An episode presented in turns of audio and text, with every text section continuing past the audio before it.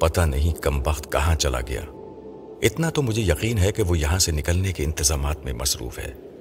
اب وہ آئے گا تو میرے ہاتھ کی انگلیوں پر اپنے ہاتھوں کی انگلیاں رکھ کر۔ انگلیوں کی اشارتی زبان میں بتائے گا کہ ہمیں کب اور کس طرح بھاگ جانا ہے۔ اس کی اشارتی زبان کو میرا ذہن سمجھتا رہے گا۔ اور اس طرح وہ کم وقت فرحات میرے فرار کے تمام منصوبوں تک پہنچ جائے گا۔ نہیں، مجھے اس سلسلے میں بھی بہت زیادہ محتاط رہنا چاہیے۔ جب شیتل آئے گا تو میں انگلیوں کے اشارے سے اسے سمجھا دوں گا کہ وہ فرار ہونے کا کوئی بھی منصوبہ میرے علم میں نہ لائے۔ مجھے جہاں لے جانا چاہتا ہے، جس راستے سے لے جانا چاہتا ہے، چپ چاپ لے جائے۔ کیا مصیبت ہے؟ میری زندگی کا ایک لمحہ بھی سکون سے نہیں گزر رہا ہے۔ میں کوئی خاص بات سوچنا چاہوں تو نہیں سوچ سکتا۔ مگر ایسا ممکن تو نہیں ہے کہ فرحات چوبیس گھنٹے میرے ذہن میں جھانکتا رہتا ہو۔ کبھی تو وہ سوتا ہوگا۔ کبھی کھانے پینے کے دوران یا دوسروں سے گفتگو کرتے وقت میری طرف سے اس کی سوچ کا رابطہ ٹوٹ جاتا ہوگا۔ کاش کہ مجھے معلوم ہوتا کہ کس وقت وہ اپنی سوچ سے میرا رابطہ ختم کر دیتا ہے۔ لیکن میں کیسے معلوم کر سکتا ہوں؟ وہ میرے متعلق معلومات حاصل کرنے کے سلسلے میں سوچنے لگا۔ اس نے شبیر حسن سے پوچھا، کیا آپ اندازہ نہیں کر سکتے کہ فرحات ہسپتال سے فرار ہونے کے بعد کہاں جا سکتا ہے؟ شبیر حسن نے جواب دیا۔ گلبرگ کی جس کوٹھی میں وہ رہتا تھا، وہاں تمہارے شیتل نے ایک بار اس پر حملہ کیا تھا۔ وہ اتنا چالاک ہے کہ دوبارہ اس کوٹھی کی طرف نہیں جائے گا۔ بلیک گائٹ نے کہا، تم کہتے ہو کہ وہ اچھی طرح چلنے پھرنے کے قابل نہیں تھا۔ اسے مزید تیمارداری کی ضرورت تھی۔ کیا وہ کسی کی مدد کے بغیر اس کمرے سے نکل سکتا تھا؟ اگر نہیں تو سوچ کر بتاؤ کہ ہسپتال میں کون ایسا ہے۔ جو اس کا ساتھ دے سکتا ہے۔ ہاں مجھے یاد آیا۔ ہسپتال میں ایک نرس ہے، جس کے بچے کو تم اٹھا کر لے آئے تھے۔ وہ فرحات کی احسان مند ہے، کیونکہ اسی نے اس بچے کو تم سے چھین کر اس کی گود تک پہنچایا۔ وہی اس کی مدد کر سکتی ہے۔ اس کی بات ختم ہوتے ہی بلیک گائٹ کے خیال سے پتا چلا کہ شیتل وہاں آ گیا ہے۔ بلیک گائٹ انگلیوں کے اشارے سے اسے سمجھانے لگا۔ دیکھو شیتل، تم نے فرار کا جو بھی منصوبہ بنایا ہے، اسے میرے علم میں نہ لاؤ۔ میں تمہیں سمجھا چکا ہوں کہ ہمارا دشمن بہت ہی خطرناک ہے۔ وہ ہمارے تمام منصوبوں تک پہنچ جاتا ہے۔ صرف تم ہی ایسے ہو کہ وہ تمہارے خیالات تک نہیں پہنچ سکتا۔ تم مجھے صرف اتنا بتاؤ کہ آج کی رات ہم فرار ہونے میں کامیاب ہو سکتے ہیں یا نہیں۔ اس کے جواب میں شیتل نے اشاروں سے بتایا کہ آج رات باہر بھاگنا ممکن نہیں۔ اس کی وجہ میں نہیں بتا سکتا۔ بتاؤں گا تو تمہارے کہنے کے مطابق فرحات میری لائن آف ایکشن کو سمجھ جائے گا۔ بلیک گائیڈ نے خوش ہو کر کہا، شاباش، تم بہت سمجھدار ہو۔ اسی طرح محتاط ہو کر کام کرو۔ اب میں تمہیں فرحت تک پہنچنے کا طریقہ بتاتا ہوں۔ اسے پوری توجہ سے ذہن نشین کر لو۔ تمہیں وہ بچہ یاد ہوگا جسے میں ہسپتال کے ایک کوارٹر سے اٹھا کر لایا تھا۔ تم نے اس بچے کو بھی دیکھا ہے۔ اور اس نرس کو بھی پہچانتے ہو۔ تم ابھی دو خاص آدمیوں کو لے کر جاؤ۔ تم نہیں بول سکتے مگر تمہارے آدمی بولیں گے اور ہسپتال پہنچ کر اس نرس کے متعلق معلومات حاصل کریں گے۔ وہ یا اس کا بچہ جہاں بھی ملے، ان سے فرحت کا پتہ معلوم کرو۔ اگر وہ نرس بتانے سے انکار کرے تو اسے یرقمال کے طور پر ساتھ لے آؤ۔ جاؤ، ابھی جاؤ۔ اس کی سوچ نے بتایا کہ شیتل وہاں سے جا چکا ہے۔ میرے دماغ میں خطرے کی گھنٹی بجنے لگی۔ اب ایک ایسا شخص میری تلاش میں نکلا تھا جس کے خیالات کو میں نہیں پڑھ سکتا تھا۔ میں بالکل اندھیرے میں تھا۔ یہ نہیں سمجھ سکتا تھا کہ وہ اپنے کن ساتھیوں کو لے کر فرزانہ اور پپو کی تلاش کرے گا۔ وہ گونگا اپنے ساتھیوں سے گونگے اشاروں میں بات کرے گا۔ چونکہ اس کے ساتھی زبان سے گفتگو نہیں کریں گے، اس لیے میں ان کی گفتگو کے لہجے تک نہیں پہنچ سکوں گا۔ اس وقت وہ تینوں میرے لیے اندھیرے کے تیر تھے۔ کہیں سے بھی سنسناتے ہوئے آ سکتے تھے۔ مجھ پر ایک استراری سی کیفیت تاری ہو گئی۔ اگر یہ یقین ہو جائے کہ موت آ رہی ہے، لیکن یہ پتہ نہ چلے کہ کس سمت سے آ رہی ہے، تو ایسی صورت میں بوکلاہٹ میں مبتلا ہو جانا لازمی ہے۔ میں بستر سے اٹھ کر بے چینی سے ٹہلنے لگا۔ تھوڑی دیر بعد مجھے اپنی غلطی کا احساس ہوا۔ غلطی یہ تھی کہ میں پریشانی میں الجھ کر ذہنی یکسوئی سے کام لینا بھول گیا تھا۔ میں فوراً ہی بستر پر آ کر پلتھی مار کر بیٹھ گیا۔ پھر میں نے گہری سانس کھینچ کر ان سانسوں کو اپنے سینے میں جمع کر لیا۔ آنکھیں بند کی اور مراقبے میں چلا گیا۔ اب میرے آس پاس خیالات کا انتشار نہیں تھا۔ میری پوری توجہ صرف ایک خیال پر مرکوز ہو گئی کہ دشمن کسے چارہ بنا کر مجھ تک پہنچنا چاہتا ہے۔ وہ فرزانہ ہی تھی، جسے وہ مہرے کے طور پر استعمال کرنا چاہتے تھے۔ لہذا میں نے فرزانہ سے دماغی رابطہ قائم کیا۔ میں یہ معلوم کرنا چاہتا تھا کہ وہ ابھی کہاں ہے اور کیا کر رہی ہے۔ وہ ہسپتال کی طرف جا رہی تھی اور سوچتی جا رہی تھی کہ اس نے میرے سائز کے مطابق ایک سوٹ اور جوتے خرید لیے ہیں۔ اب وہ ہسپتال پپو کو لینے جا رہی ہے۔ میں نہیں چاہتا تھا کہ اب وہ ہسپتال کی طرف جائے اور شیتل کی نظروں میں آئے۔ لہذا میں نے اس کی منفی سوچ میں کہا، میں ہسپتال نہیں جاؤں گی۔ اس کی مثبت سوچ نے کہا، واہ، کیوں نہیں جاؤں گی؟ صبح سے پپو وہاں ہے، شام کو تو اسے لے کر آنا ہی ہے۔ میں نے اس کی منفی سوچ میں کہا، اگر پپو آج رات بھی کسی نرس کے پاس رہ جائے تو کیا حرج ہے؟ پھر کچھ وہ سوچ کر چپ ہو گئی۔ اچھی بات ہے۔ میں پپو کو آج رات کسی نرس کے پاس چھوڑ دوں گی۔ لیکن اس کے لیے بھی مجھے ہسپتال جانا ہوگا۔ جس نرس کی ڈیوٹی نہیں ہوگی، اس سے کہنا ہوگا کہ وہ آج رات پپو کو اپنے پاس رکھ لے۔ یہ سوچتے ہی وہ ہسپتال کی طرف پڑ گئی۔ میں پھر الجھ کر رہ گیا۔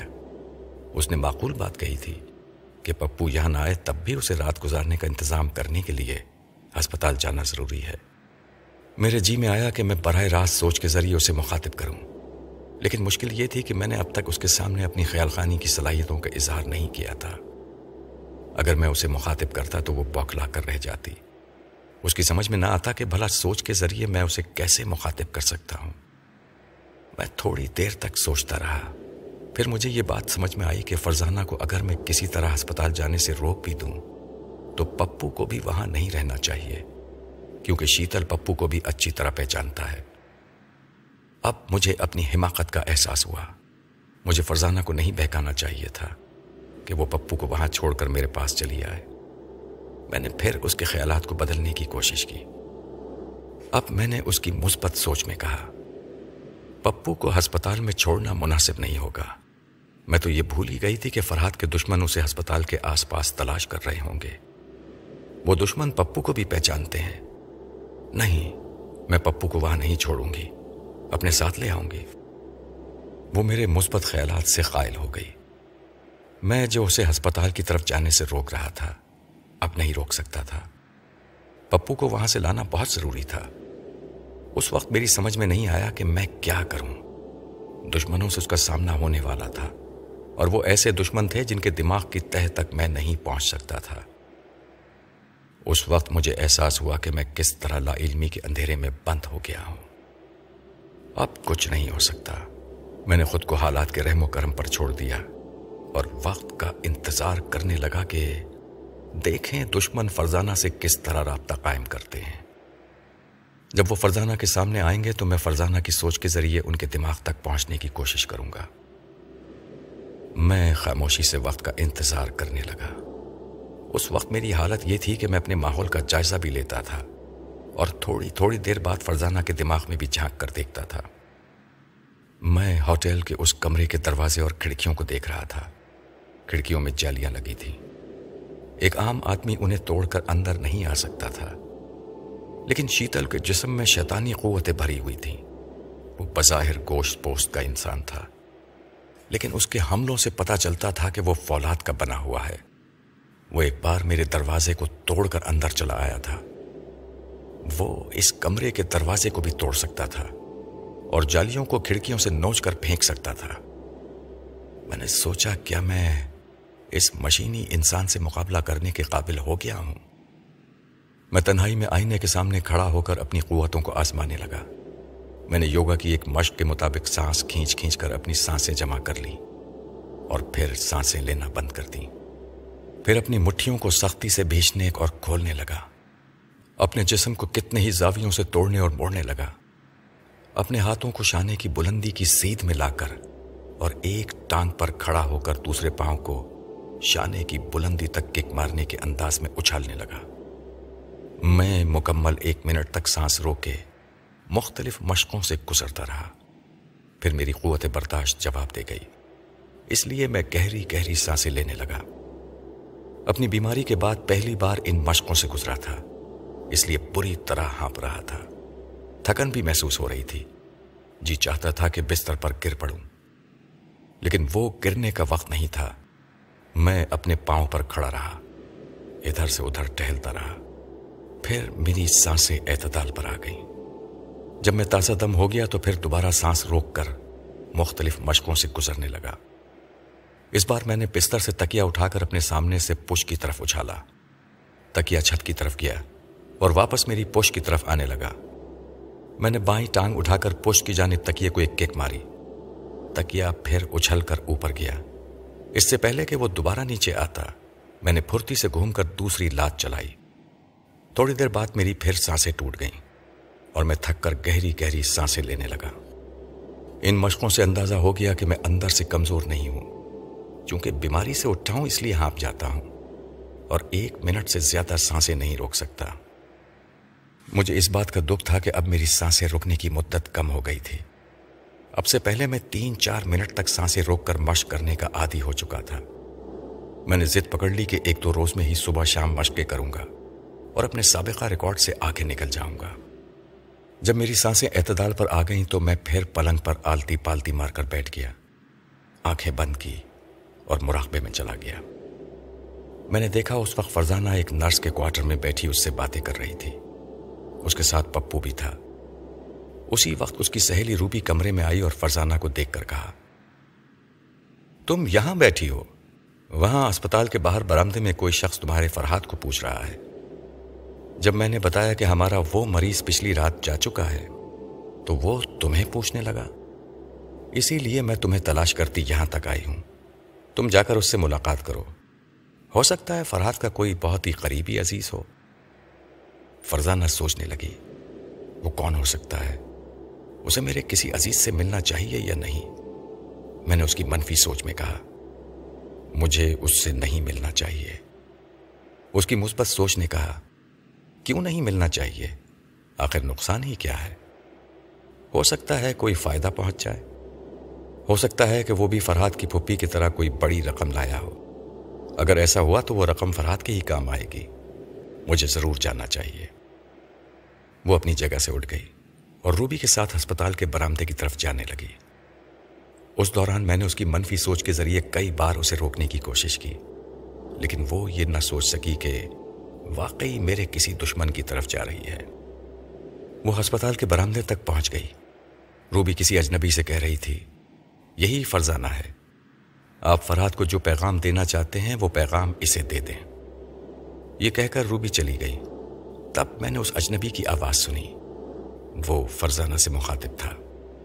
جب بھی ہم سے کوئی مخاطب ہوتا ہے، تو اس کی آواز ہمارے دماغ کو چھوتی ہے اور ہمیں سمجھاتی ہے کہ وہ کیا کہہ رہا ہے۔ جب اس کی آواز فرزانہ کے دماغ تک پہنچی، تو وہ آواز فرزانہ کے دماغ سے نشر ہو کر مجھ تک پہنچنے لگی۔ وہ اجنبی کہہ رہا تھا۔ فرحات کی پھپھی نے مجھے یہ معلوم کرنے کے لیے بھیجا ہے کہ وہ ہسپتال واپس آ گیا ہے یا نہیں۔ اس کی پھپھی اچانک ہی بیمار پڑ گئی ہیں۔ انہوں نے کہا ہے کہ اگر فرحات سے ملاقات نہ ہو تو فرزانہ نام کی ایک نرس کو میرے پاس لے آنا۔ وہ فرحات کے متعلق بہت ہی ضروری بات تم سے کہنا چاہتی ہیں۔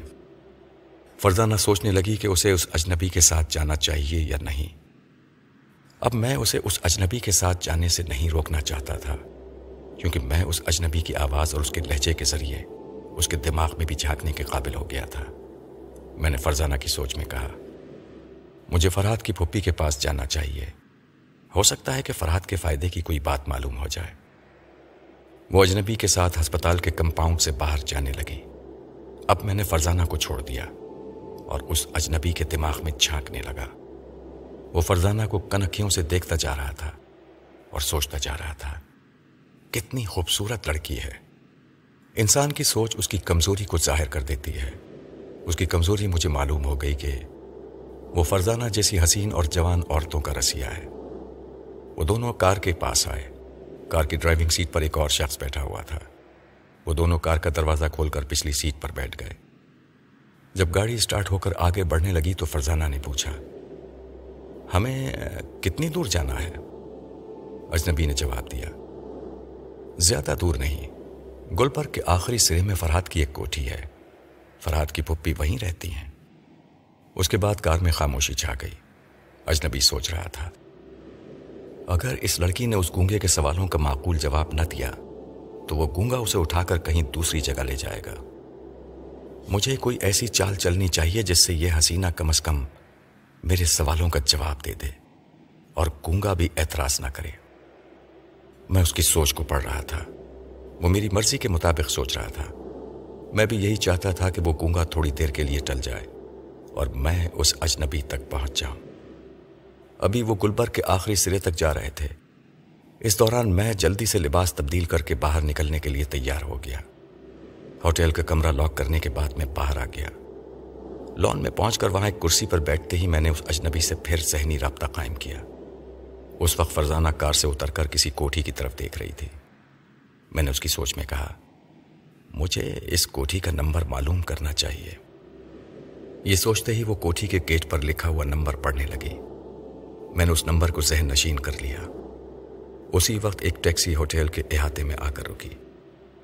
اس میں سے ایک شخص باہر آ کر بل ادا کرنے لگا۔ میں نے ٹیکسی کی پچھلی سیٹ پر آ کر بیٹھتے ہوئے کہا، مجھے گلبرگ لے چلو۔ میں نے اسے کوٹھی کا نمبر بتا دیا۔ فرزانہ کوٹھی کے اندر داخل ہو کر چاروں طرف دیکھتی ہوئی کہہ رہی تھی فرحاد کی پھپھی کہاں ہے؟ یہاں تو کوئی نظر نہیں آ رہا ہے۔ اجنبی نے ہنستے ہوئے کہا، یہاں ہم ہیں۔ کیا ہم تمہیں نظر نہیں آ رہے؟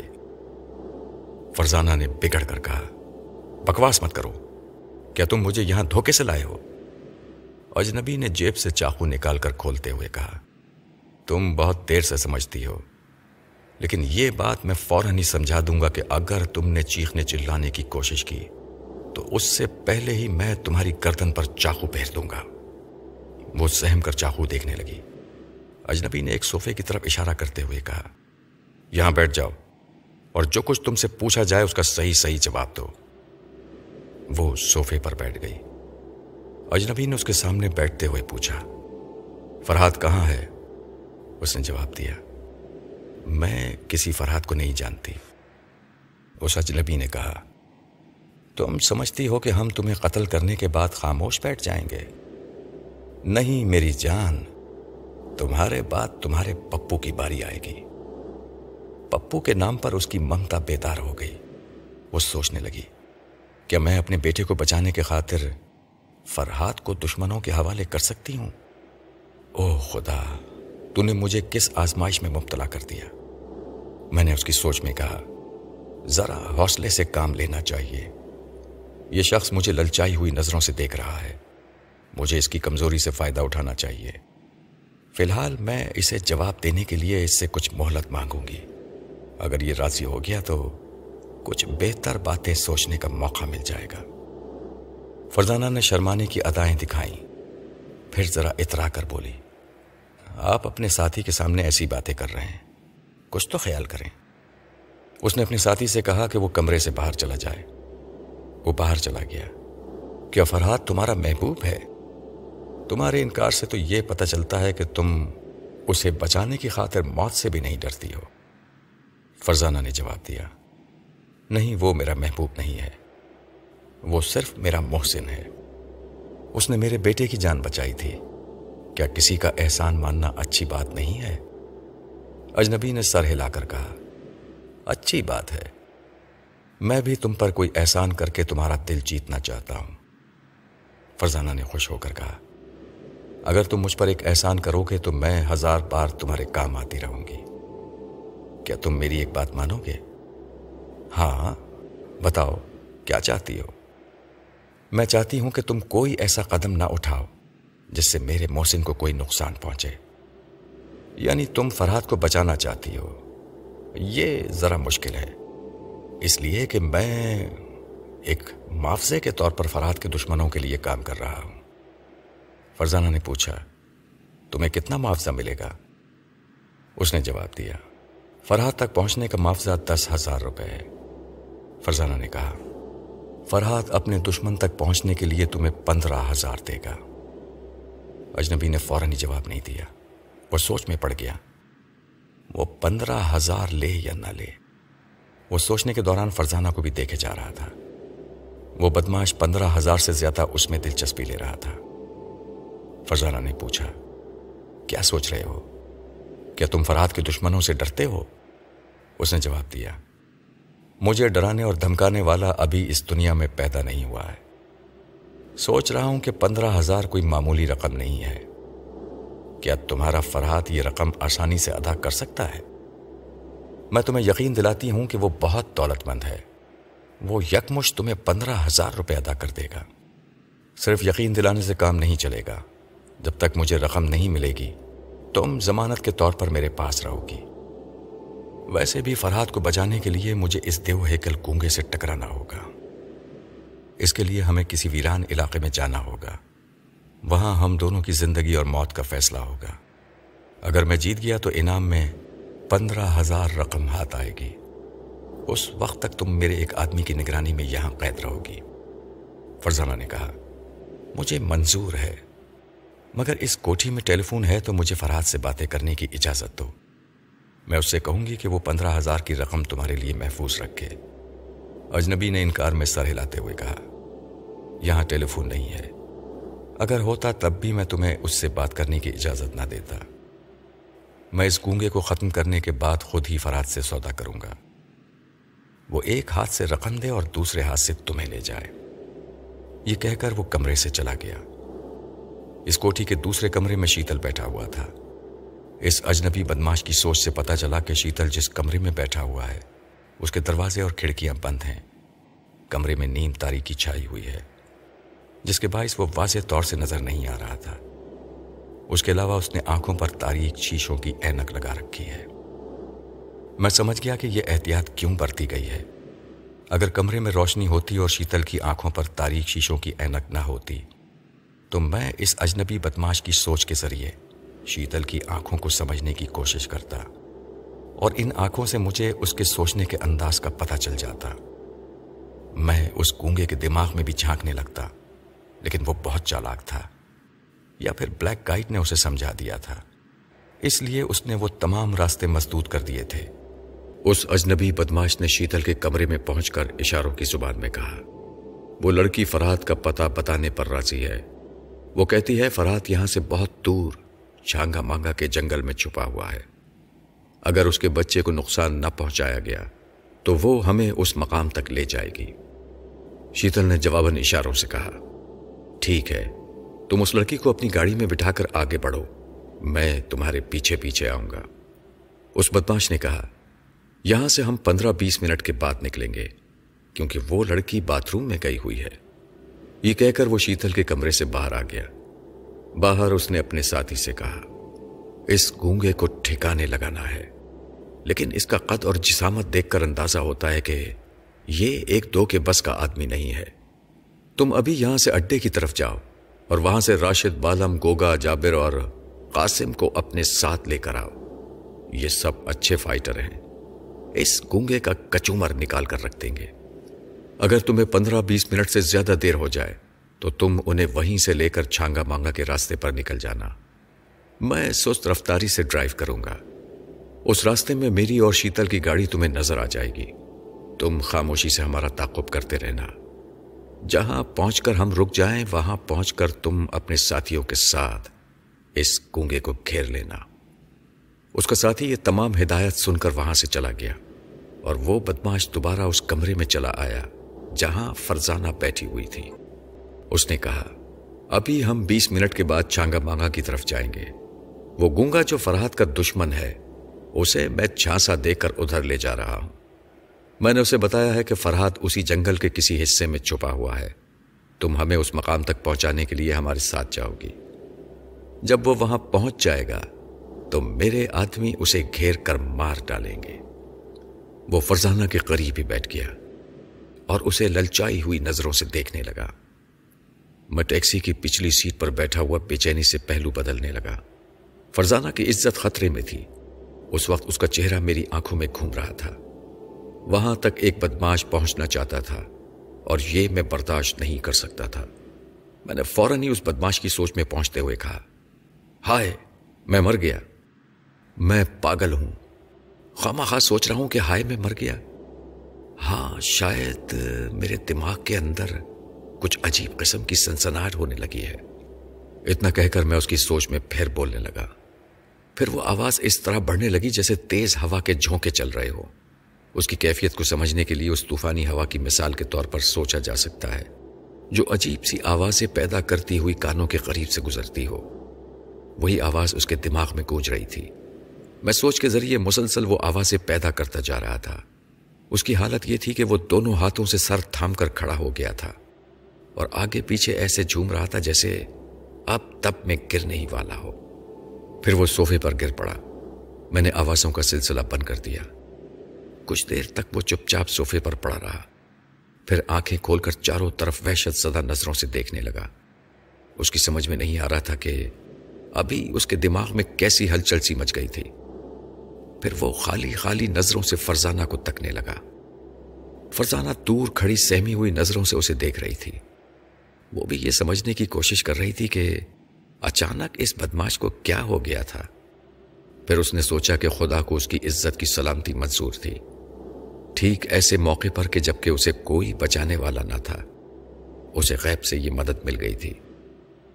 وہ خوش ہو کر اسی وقت سجدے میں گر پڑی۔ سجدے میں وہ خوشی سے روتی جا رہی تھی اور خدا کا شکر ادا کرتی جا رہی تھی۔ وہ بدماش صوفے پر بیٹھا ہوا تھا۔ وہ باتیں سن رہا تھا۔ جو وہ خدا سے کر رہی تھی۔ اگرچہ وہ بدماش تھا، لیکن بدماشوں کے دل میں بھی خدا کا خوف ہوتا ہے۔ کبھی کوئی معجزہ نما کوئی چیز ہو جائے، تو ایسے وقت اچھے اچھے بدل جاتے ہیں اور اپنی بدماشیوں اور شیطانی عادتوں کو بھول جاتے ہیں۔ وہ بھی یہ سوچنے پر مجبور ہو گیا تھا کہ وقتی طور پر اس کا جو دماغ الٹ گیا تھا، وہ اللہ تعالی کی رضا سے ہوا تھا۔ یہ سوچتے ہی اس کا سر عقیدت سے جھک گیا۔ جب فرزانہ سجدے سے اٹھی تو اس نے ندامت سے کہا، میں غلطی پر تھا، عورت کو ایک کھلونا سمجھتا تھا۔ آج مجھے پتا چلا کہ ایسے ایمان والے بھی ہیں، جن کو بری نیت سے دیکھنے پر خدا کا قہر نازل ہو جاتا ہے۔ میں اتنے مضبوط آساب کا مالک ہوں کہ کبھی ذہنی طور پر پریشان نہیں ہوا۔ میرے دماغ میں کبھی ایسی ہلچل نہیں مچی۔ میں تم سے وعدہ کرتا ہوں کہ تمہاری مرضی کے بغیر تمہیں دیکھوں گا بھی نہیں۔ چونکہ تم بہت اچھی عورت ہو اور تمہارے اندر سچائی ہے، اس لیے نہیں کہ میں تمہیں اپنے پاس رکھنا چاہتا ہوں۔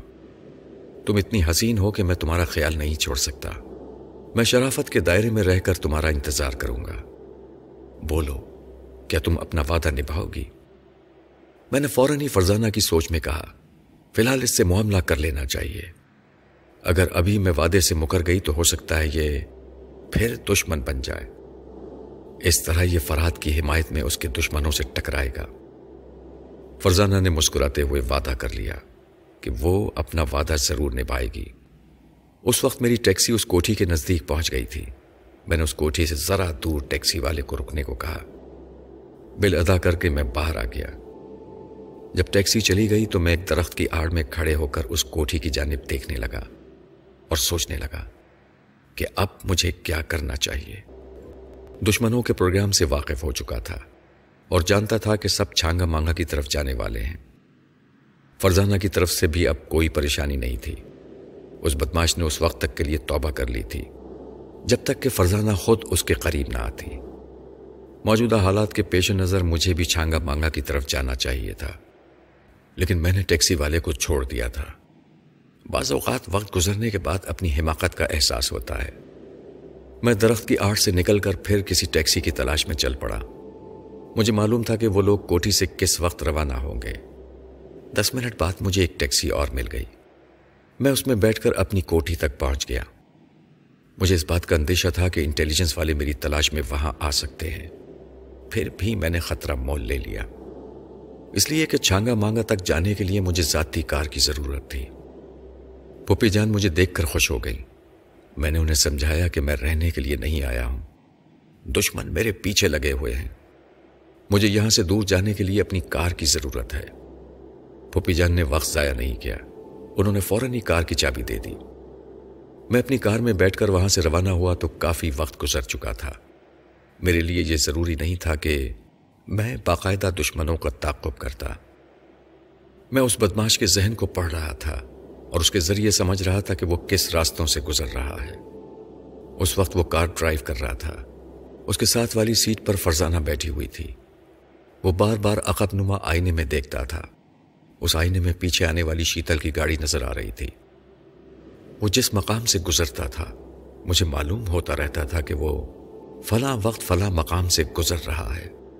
میں نے احتیاطاً ان سے ایک میل کا فاصلہ قائم رکھا۔ تھوڑی دیر بعد ایک جیپ کار مجھے کراس کرتی ہوئی آگے نکل گئی۔ اس جیپ میں پانچ چھ ہٹے کٹے نوجوان بیٹھے ہوئے تھے۔ اپنے ہولیے سے بدماش نظر آ رہے تھے۔ میں سمجھ گیا کہ وہ سب اس اجنبی بدماش کے ساتھ ہی ہیں۔ میں نے اپنی کار کی رفتار اور دھیمی کر لی تاکہ وہ لوگ اور آگے نکل جائیں۔ اس طرح ہم گھنٹوں آگے پیچھے دوڑتے رہے۔ چھانگا مانگا کے علاقے میں پہنچ کر اس بدماش نے اپنی کار کو مین روڈ سے اتار دیا۔ اور جنگل کے اونچے نیچے راستوں سے ڈرائیو کرتے ہوئے گزرنے لگا۔ بہت دور گھنے درختوں کے درمیان جہاں کسی آدم ذات کے گزرنے کی توقع نہ تھی، وہاں اس نے اپنی کار روک دی۔ شیتل کی کار بھی رک گئی۔ وہ سب اپنی کاروں سے باہر آ گئے۔ اس بدماش نے شیتل سے اشاروں میں کہا، ہمیں کچھ دیر یہاں انتظار کرنا ہوگا۔ میرے کچھ آدمی یہاں پہنچنے والے ہیں۔ اس کے بعد ہم یہاں سے پیدل آگے بڑھیں گے۔ اور جہاں فرحات چھپا ہوا ہے وہاں اسے چاروں طرف سے گھیر لیں گے۔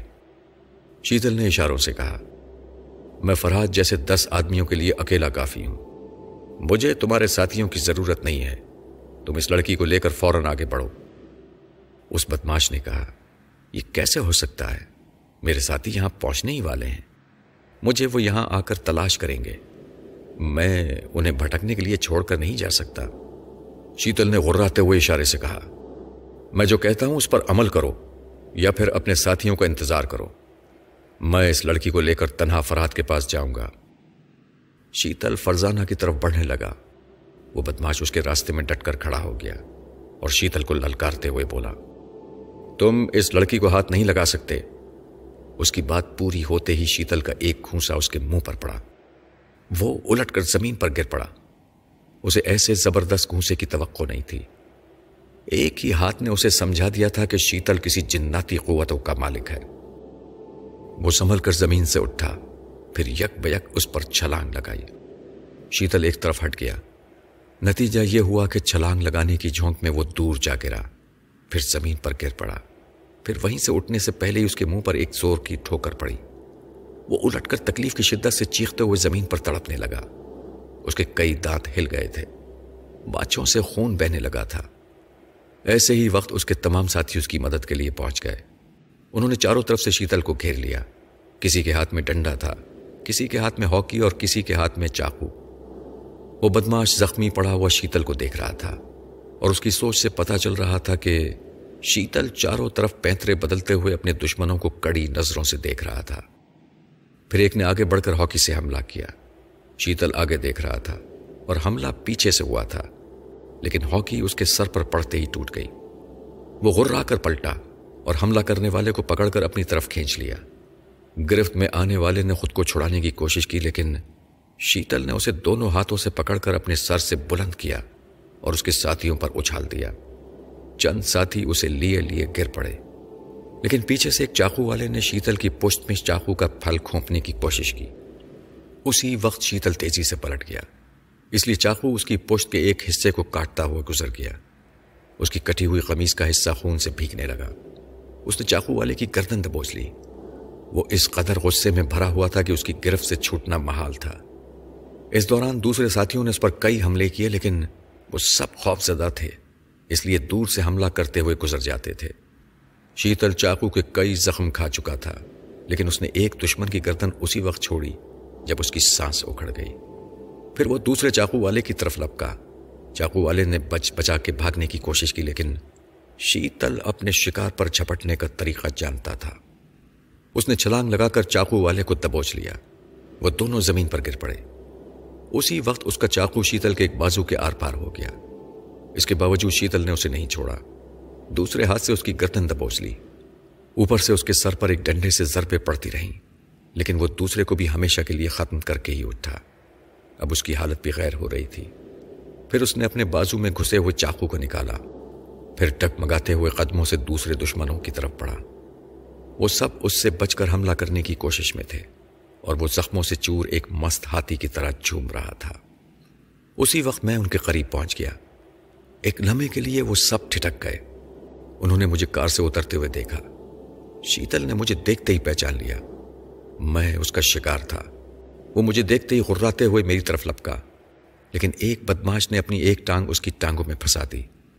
وہ ایک بھاری شہتیر کی طرح زمین پر آ گرا۔ میں فوراً ہی کار میں بیٹھ گیا۔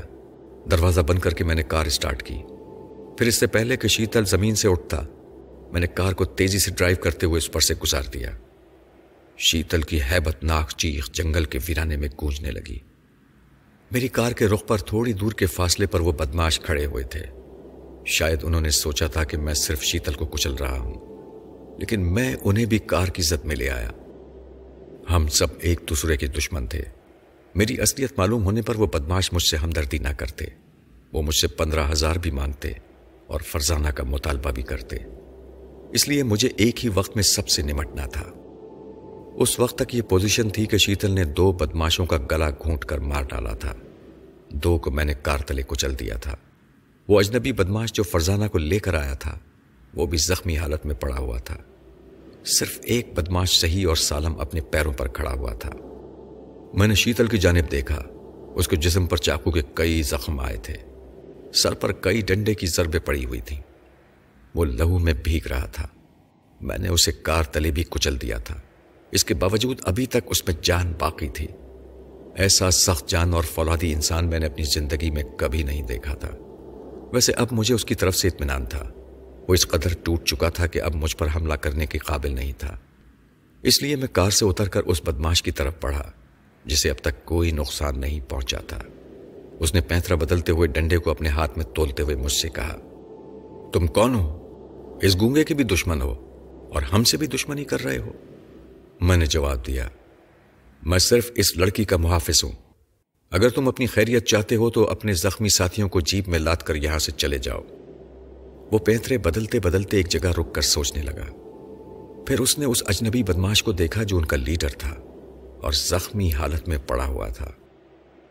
میں نے ان کے زخمی لیڈر سے کہا، میں ہی فرحاد ہوں، جس سے تم پندرہ ہزار وصول کرنا چاہتے ہو اور اس لڑکی کو بھی طلب کر رہے ہو۔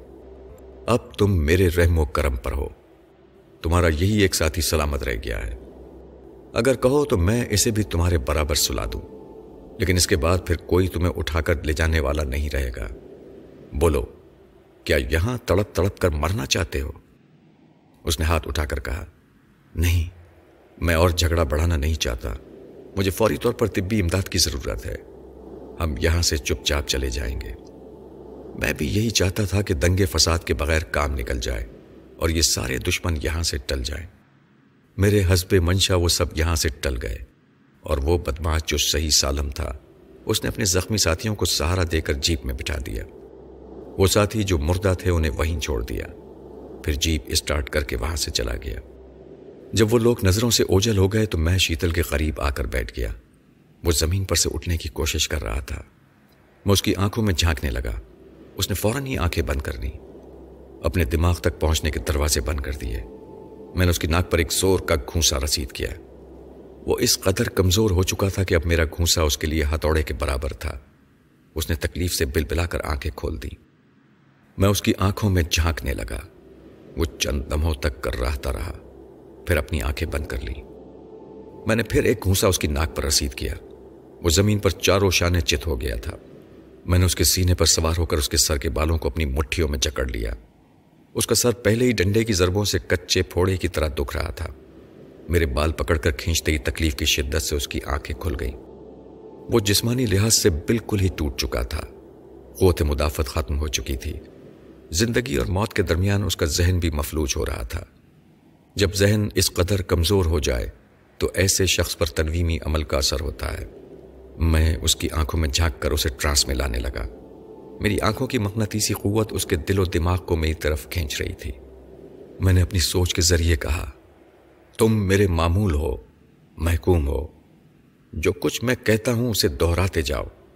ذرا سی دیر میں وہ ذہنی طور پر میرا محکوم بن گیا اور میری باتوں کو اپنی سوچ میں دہرانے لگا۔ میں تمہارا معمول ہوں، میں تمہارا محکوم ہوں۔ میں نے اس سے سوال کیا، بلیک گائٹ کہاں ہے؟ اس کی سوچ نے بتایا کہ بلیک گائٹ راوی روڈ کی ایک سبز کوٹھی میں موجود ہے۔ پھر میں نے اپنی سوچ کے ذریعے پوچھا، تم یہاں سے فرار ہونے کے لیے کیسے انتظامات کر رہے ہو؟ اس کی سوچ نے جواب دیا، ایک ہیلی کاپٹر آنے والا ہے۔ کل میں ادھر گیا تھا تو اس نے سگنل دیا تھا کہ دو دن تک ہیلی کاپٹر نہیں آ سکے گا۔ آج دوسرا دن ہے۔ کل رات ہم یہاں سے نکل جانے کی توقع کر رہے تھے۔ پھر پھر میں نے سوال کیا بلیک گائٹ کی کہاں کہاں خفیہ پناہ گاہیں ہیں۔ وہ جواباً مجھے بتانے لگا۔ اس کی بتائی ہوئی پناہ گاہوں کے پتے ذہن نشین کرتا رہا۔ اس کے بعد میں نے پوچھا، کیا بلیک گائٹ کے پاس ایسے کاغذات ہیں جو اس بات کا ٹھوس ثبوت پیش کر سکیں کہ تم اور بلیک گائٹ تقریبی کارروائیاں کرتے رہتے ہو؟ اس نے اشارتی زبان میں بتایا بہت سے کاغذات سبز کوٹھی میں ہیں۔ میں نہیں جانتا کہ وہ کتنی اہمیت کے حامل ہیں۔ میں اس سے سوالات کرتا جا رہا تھا اور وہ میرے حسب منشا جواب دیتا جا رہا تھا۔ اس دوران فرزانہ ہمارے قریب آ گئی تھی اور چپ چاپ کھڑی ہوئی ہمیں ہاتھوں کے اشاروں سے گفتگو کرتے ہوئے دیکھ رہی تھی۔ جب میں مطمئن ہو کر شیتل کے سینے سے اتر آیا تو فرزانہ میری آنکھوں کو غور سے دیکھنے لگی۔ پھر اس نے حیرانی سے کہا، ابھی تھوڑی دیر پہلے تم اس گونگے کی آنکھوں میں جاگ رہے تھے تو تمہاری آنکھیں کتنی خوفناک ہو گئی تھیں۔ مجھے بہت ڈر لگ رہا تھا۔ سچ بتاؤ، کیا تم کوئی عمل جانتے ہو؟ میں نے ہنستے ہوئے کہا، میں کوئی عامل یا جادوگر نہیں ہوں۔ ذرا سا ہپناٹزم کے علم سے شوق ہے، اس لیے کبھی کبھی اس کی عملی مشقیں کرتا رہتا ہوں۔ یہ قوی ہیکل گونگا ذہنی طور سے بالکل ہی مفلوج ہو گیا ہے۔ اسی لیے میں اسے ٹرانس میں لا کر اہم معلومات حاصل کر رہا تھا۔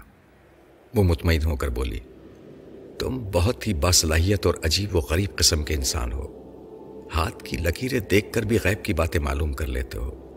میں نے اسے کوئی جواب نہیں دیا اور گونگے پر دوبارہ جھک کر ہاتھ کے اشارے سے کہا، تم بدستور میرے معمول ہو۔ تمہارے جسم پر جو زخم آئے ہیں، تم ان کی تکلیف کو شدت سے محسوس نہیں کر رہے ہو۔ اس کے برعکس تم اپنے اندر کسی حد تک توانائی محسوس کر رہے ہو۔ اس نے اشارے سے کہا ہاں اس وقت مجھے یاد آ رہا ہے کہ میرے جسم پر کئی زخم ہیں۔ میں اپنے اندر ایک نئی توانائی محسوس کر رہا ہوں۔ میں مرنا نہیں چاہتا۔ تم بہت اچھے آدمی ہو۔ مجھے کسی طرح موت کے منہ سے بچا لو۔ میں تمہارا احسان کبھی نہیں بھولوں گا۔ میں نے پوچھا، تم میرے وفادار بن کر رہو گے؟ اس نے اقرار میں سر ہلا دیا۔ میں نے پھر اس سے پوچھا، کیا تم بلیک گائٹ کو اپنا دشمن سمجھو گے؟ اس نے پھر اقرار میں سر ہلا دیا۔ میں نے اسے یقین دلایا کہ میں مکمل توجہ سے اس کا علاج کرواؤں گا۔ اسے قانون کے حوالے نہیں کروں گا۔ اگر وہ وفادار ثابت ہوا، تو میں وہ تمام آرام اور آسائشیں مہیا کروں گا جو اب تک بلیک گائڈ کرتا رہا ہے۔ اس کے بعد میں اسے سہارا دے کر اپنی کار کی پچھلی سیٹ پر لے آیا۔ وہ وہاں آرام سے لیٹ گیا۔ فرزانہ میرے پاس اگلی سیٹ پر آ گئی۔ پھر ہم وہاں سے شہر کی طرف روانہ ہو گئے۔ راستے میں میں نے فرزانہ سے پوچھا کیا تم اس زخمی گونگے کا علاج کر سکتی ہو؟ میں اسے کسی ہسپتال میں لے جاؤں گا تو یہ قانون کی گرفت میں آ جائے گا۔ فرزانہ نے جواب دیا۔ ہاں اپنے تجربات کی بنا پر کسی حد تک اس کا علاج کر سکتی ہوں، لیکن مکمل علاج کا وعدہ نہیں کر سکتی۔ میں صرف یہ چاہتا ہوں کہ اس کے زخم بھر جائیں۔ باقی علاج میں تنویمی عمل کے ذریعے کروں گا۔ ہاں میں نے سنا ہے کہ ہیپناٹزم کے ذریعے بھی مریضوں کا علاج کیا جاتا ہے۔ میں دیکھوں گی کہ تم کس طرح علاج کرتے ہو۔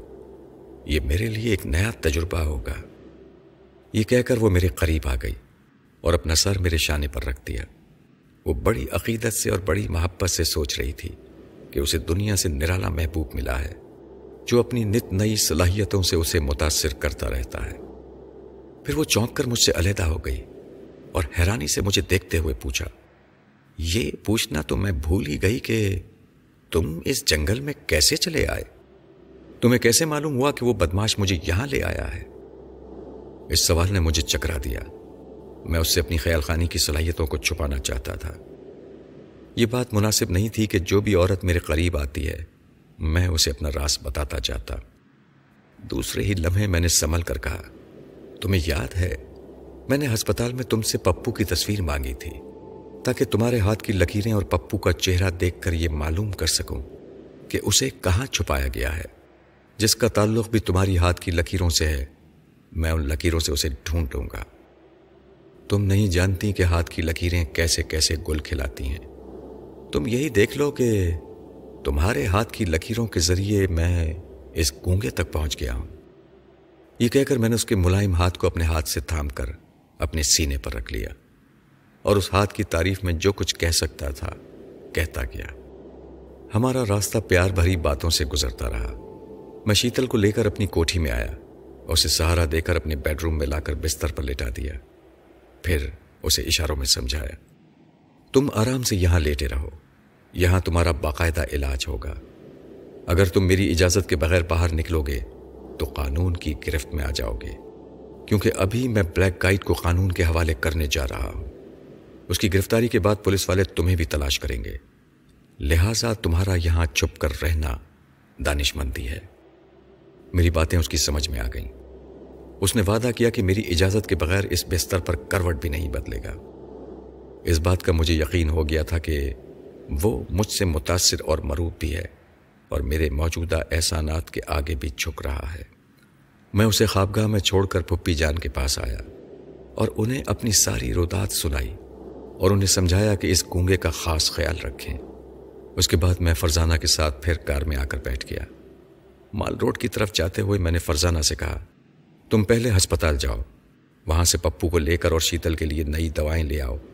میری واپسی کا کوئی ٹھیک نہیں۔ ہو سکتا ہے میں صبح تک واپس آؤں۔ میں نے اسے ہسپتال کے قریب چھوڑ دیا اور راوی روڈ کی طرف روانہ ہو گیا۔ اس راستے پر وہ سبز کوٹھی نمایاں تھی۔ اس لیے مجھے وہاں تک پہنچنے میں کوئی دقت پیش نہیں آئی۔ میں نے کوٹھی کے سامنے کار روک دی۔ کوٹھی کی چابیاں میں شیتل سے لے کر آیا تھا۔ جب دروازے کے لاک میں چابی گھومنے کی آواز ابری تو اس کے ساتھ ہی مجھے بلیک گائٹ کی آواز سنائی تھی وہ شبیر حسن سے کہہ رہا تھا، خاموش رہو، شیتل آ رہا ہے۔ پتا نہیں کیا خبر لایا ہے۔